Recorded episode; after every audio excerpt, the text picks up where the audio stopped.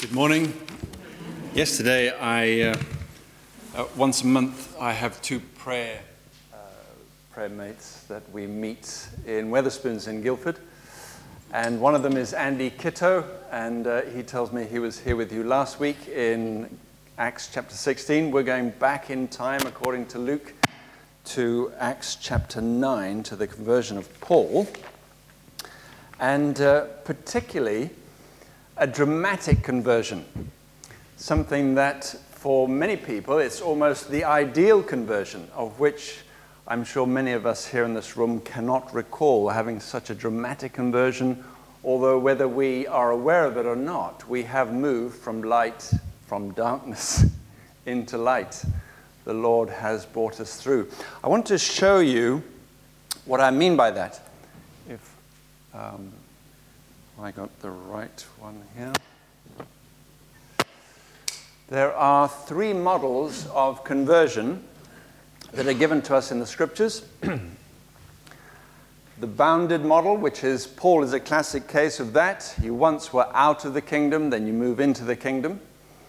Another model of conversion you see in scripture is a journey model from unbelief, moving ever more towards belief. Belief in the Bible, the word pisteuo in Greek, means simply, it's a verb, it's not a noun, it's not I believe certain stuff. It means I believe in you. I give you my loyalty. Jesus is my compass north point. He is the one who directs my life. And that is something that all of us are constantly realizing just how much we don't do that and how much more and more the Lord is drawing us into being more Christ like. And then, of course, the last model of conversion is a relational model, not used as much or not experienced as much in our highly individualistic culture, but in many cultures that are community orientated. They once, them and their tribe, their people, their family, they worshipped a thing. A, a Bible would call it an idol. Anything that's not God is an idol. It could be a career, it could be a bank balance, it could be your family. And uh, that's what the group that you were a part of worshipped, gave your loyalty to, in other words. And then what God does, He brings us across to another group, another group that we relate to called the church, people on the way of Christ, as uh, Luke mentions here in chapter 9. Christians who realize that actually they are being transformed, they are becoming ever more useful to God and His mission into this world. Um, but however we look at it, every model assumes that there is a point where you're aware of it or not, where you step from darkness into light.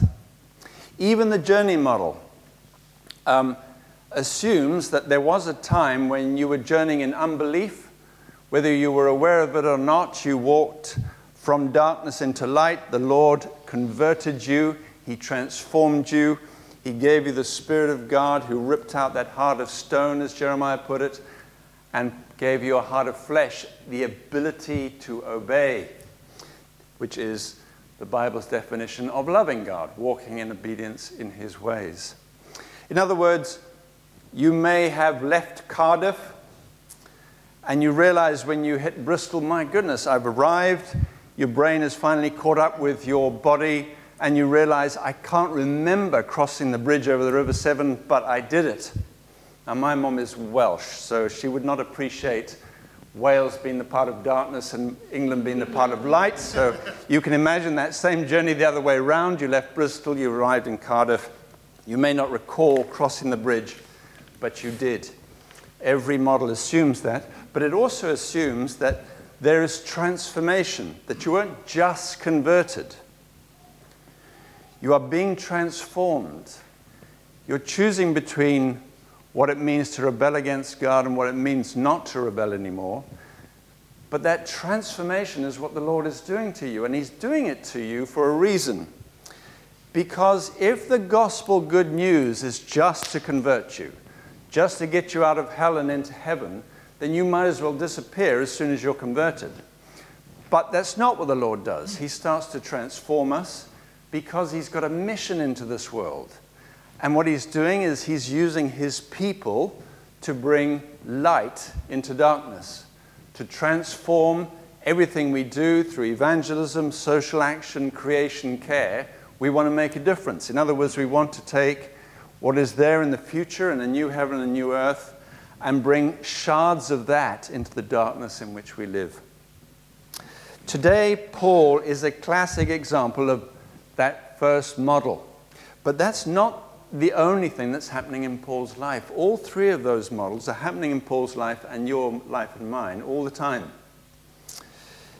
Keep in mind that Christianity in the ancient world was radical and persecuted because of conversion.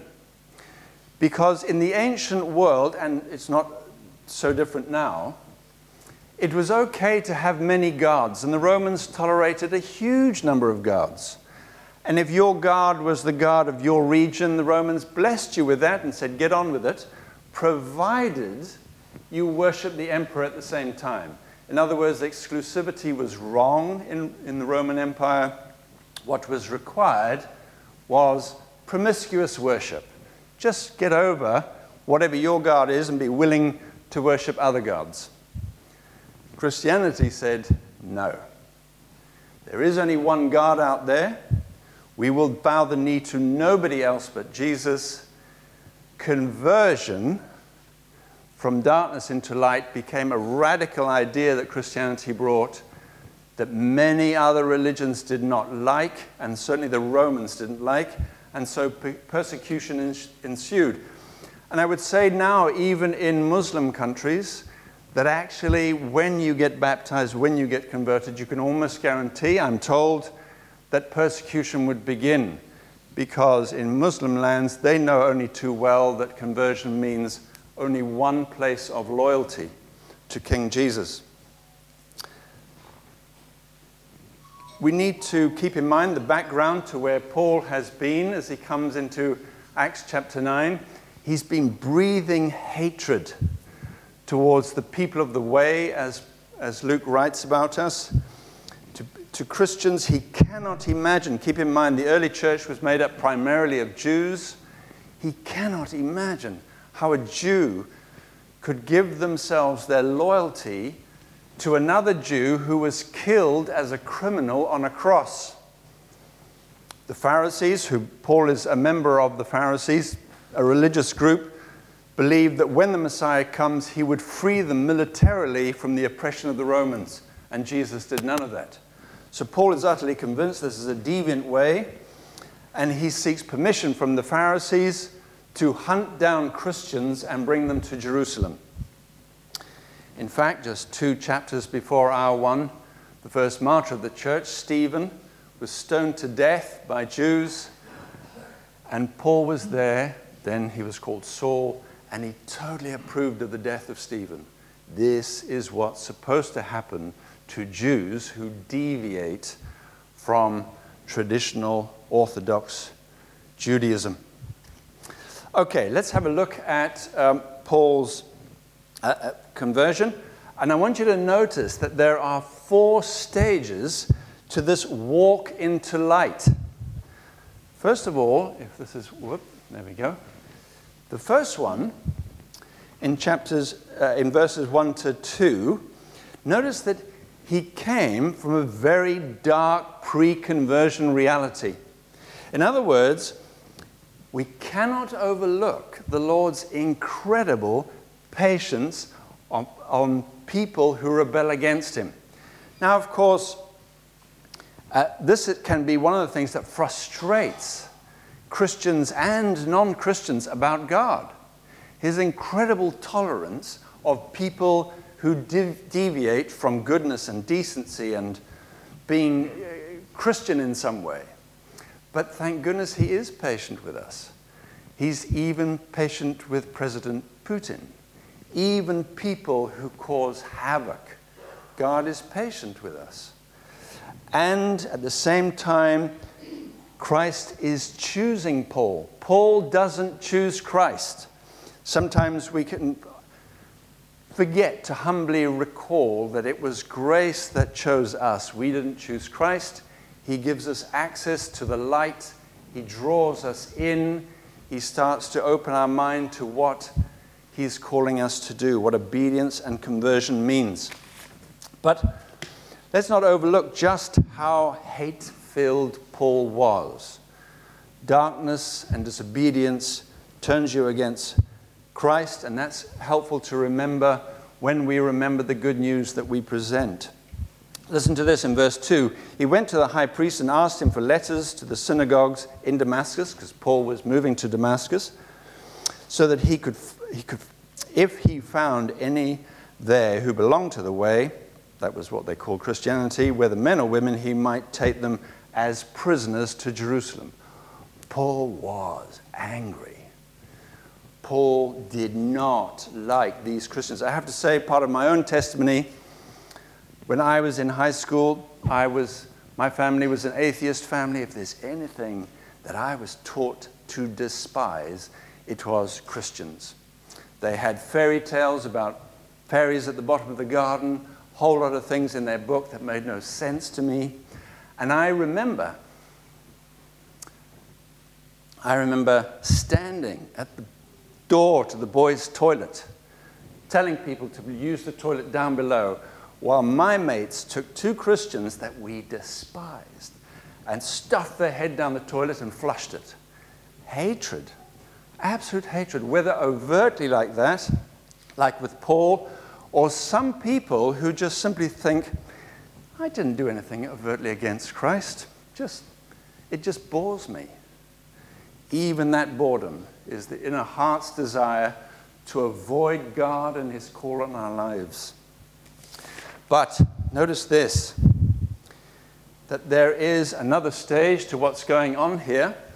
And you'll see this is the bit that we often talk about this dramatic conversion of Paul's. The Lord steps into his life in ways he doesn't do for many people. Even if your memory of conversion was more of a journey model or a relational model, for Paul, it was that first model, conversion that was dramatic. But notice this. Notice how Jesus identifies himself with his people. In John chapter 15, the night before Christ was killed, he said to his disciples, I am in you and you are in me. In other words, we're connected.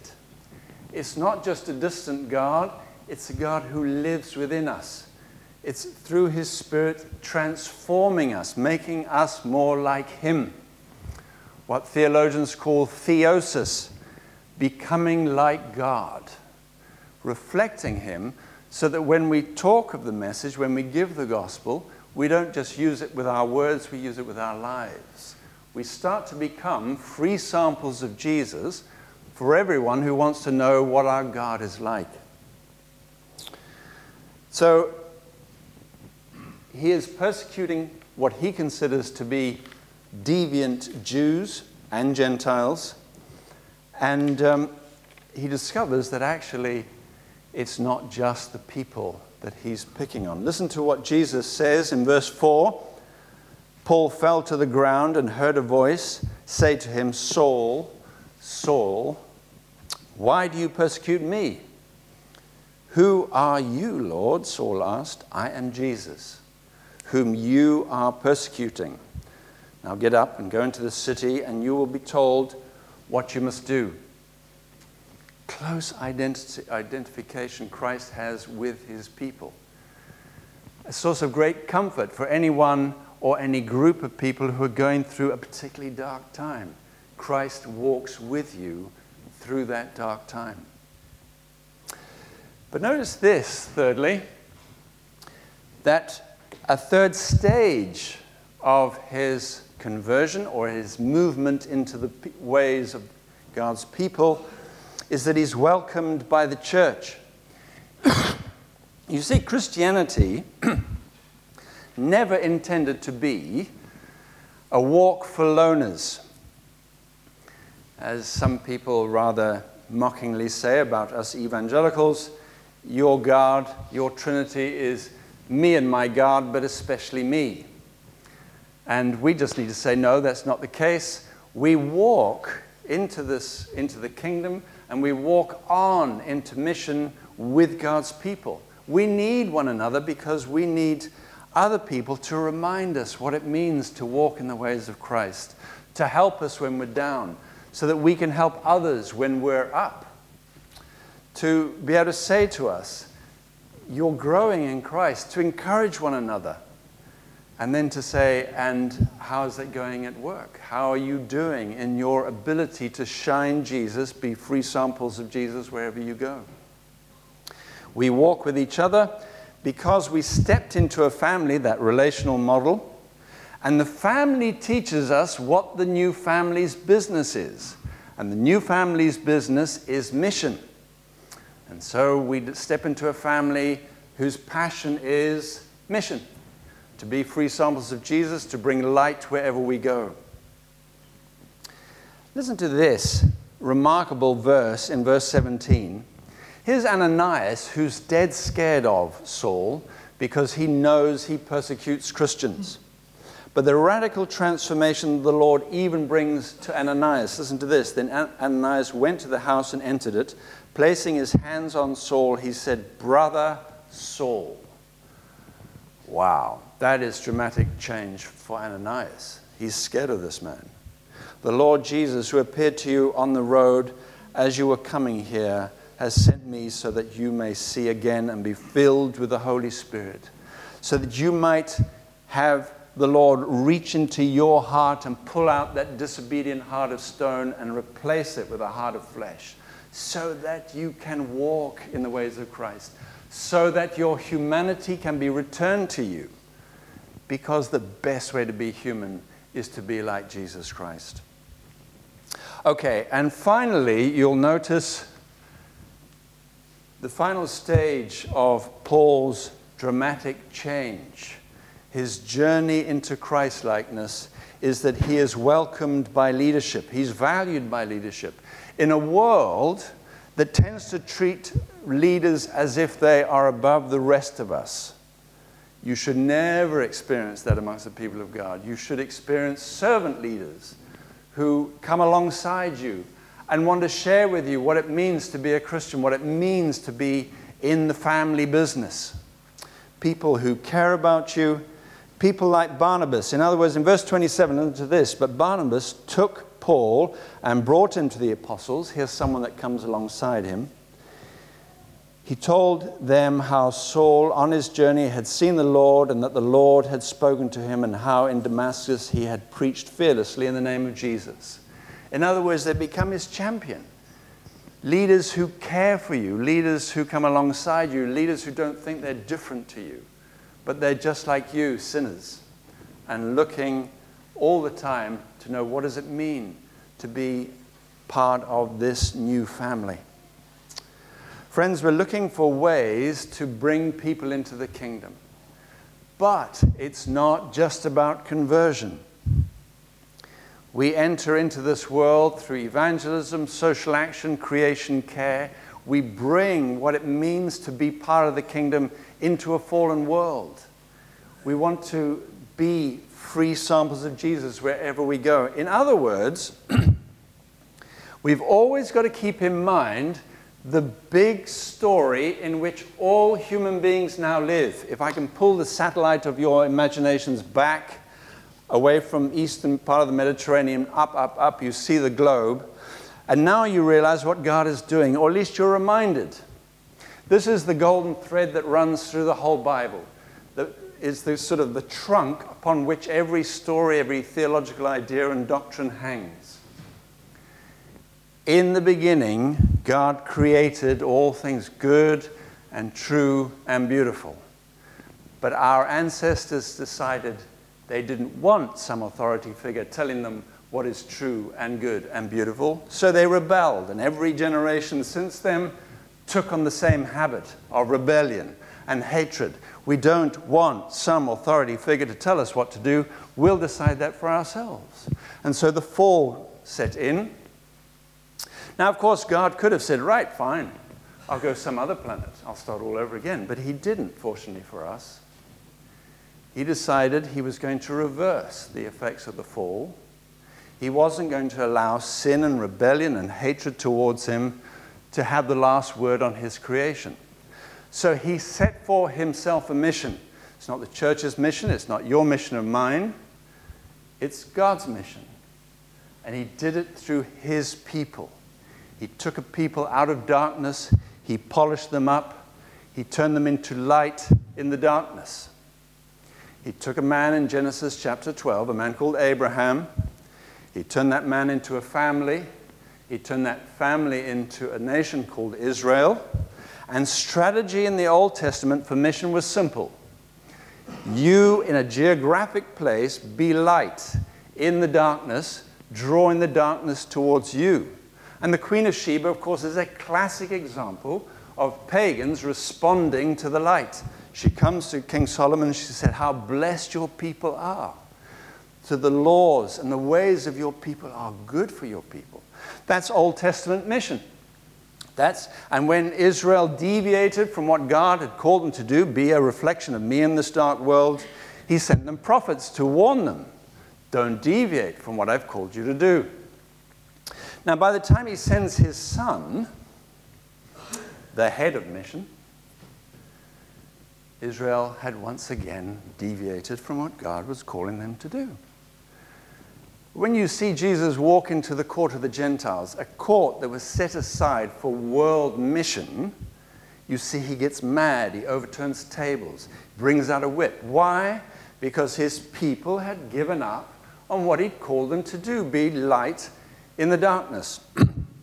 so now in strategy number two, and we see this starting with Paul God decides to make mission go global.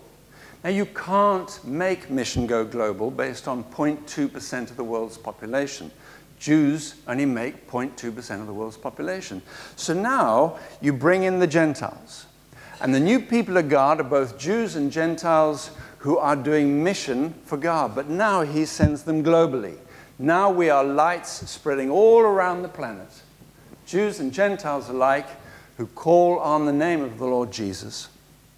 And we know that somewhere between Paul and the final end of history, where we step into a new heaven and a new earth, God will continue to use his people to bring light into the darkness. That's why we say that it's conversion for mission. In other words, it's more than just conversion. It's more than getting you out of hell and into heaven, as useful as that is at the end of life. In the meantime, it's about transformation.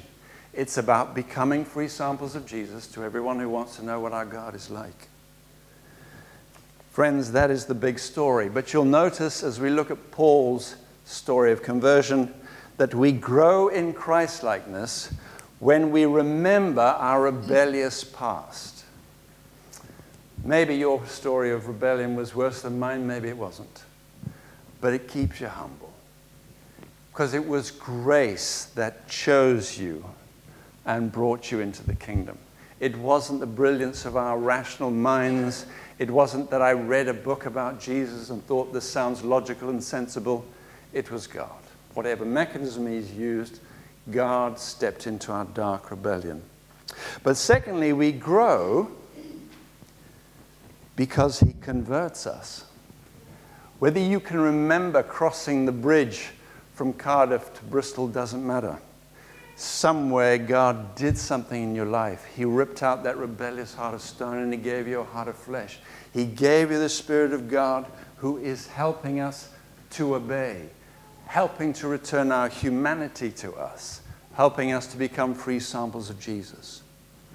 But then we also grow when we join a local church, where we stop the sort of Western individualism that says it's just about me and this Bible book and prayer.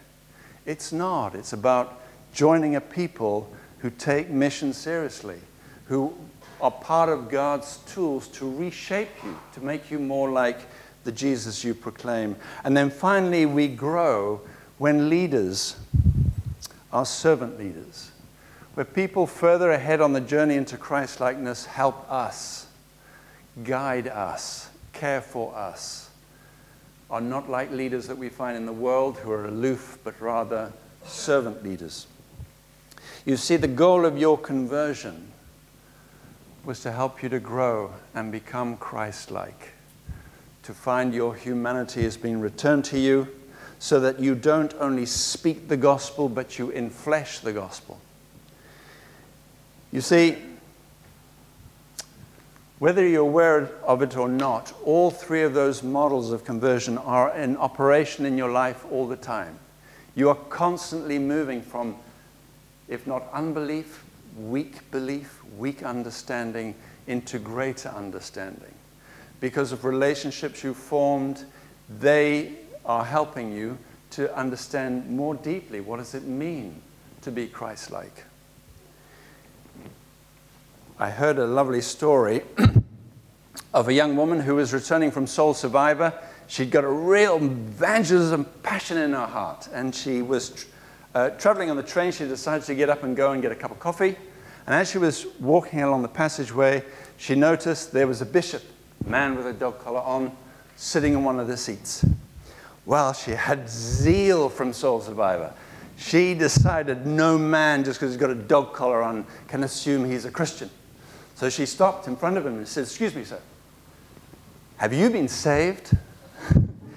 Which I think, boy, that's bold. That is bold. But she was passionate. She'd been a Soul Survivor. Have you been saved, sir? And this godly bishop, a lovely man and a deep theologian, he looked at her and he said, Well, that depends on what you mean. Do you mean, was I saved? I was. Or do you mean, am I being saved? I am. Or do you mean, will I be saved? I will. There's a man who understood what growth in Christ likeness and imitating Christ means. Now, I never heard the end of the story, but I like to think that this young woman just swallowed hard oh, I think I'm going to get myself a cup of coffee. And she just darted off because the bishop was right. It's not just about whether you're in and you're out, it's whether we can ask each other, Are you still growing in the ways of Christ? Are you still being that light wherever God has placed you? Whatever He's called you to do, keep doing it. If it brings Him glory, just keep doing it because your job is not to convert the world. Your job is just to be a free sample of Jesus wherever He calls you to be that. So just keep on keeping on in the ways of Christ. Amen. Andy.